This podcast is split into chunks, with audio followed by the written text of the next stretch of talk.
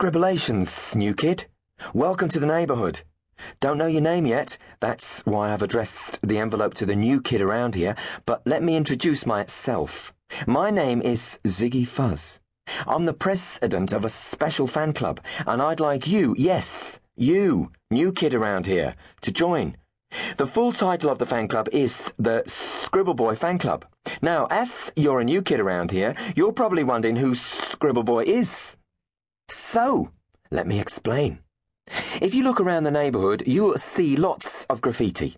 Most of it is totally ugly and boring, but there are some pieces of graffiti that are not totally ugly and boring at all. That's because they're not graffiti.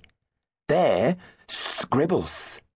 Scribbles, scribbled by the most scribbleacious and scribble fabulous scribbler in scribbledom. His name? Scribbleboy.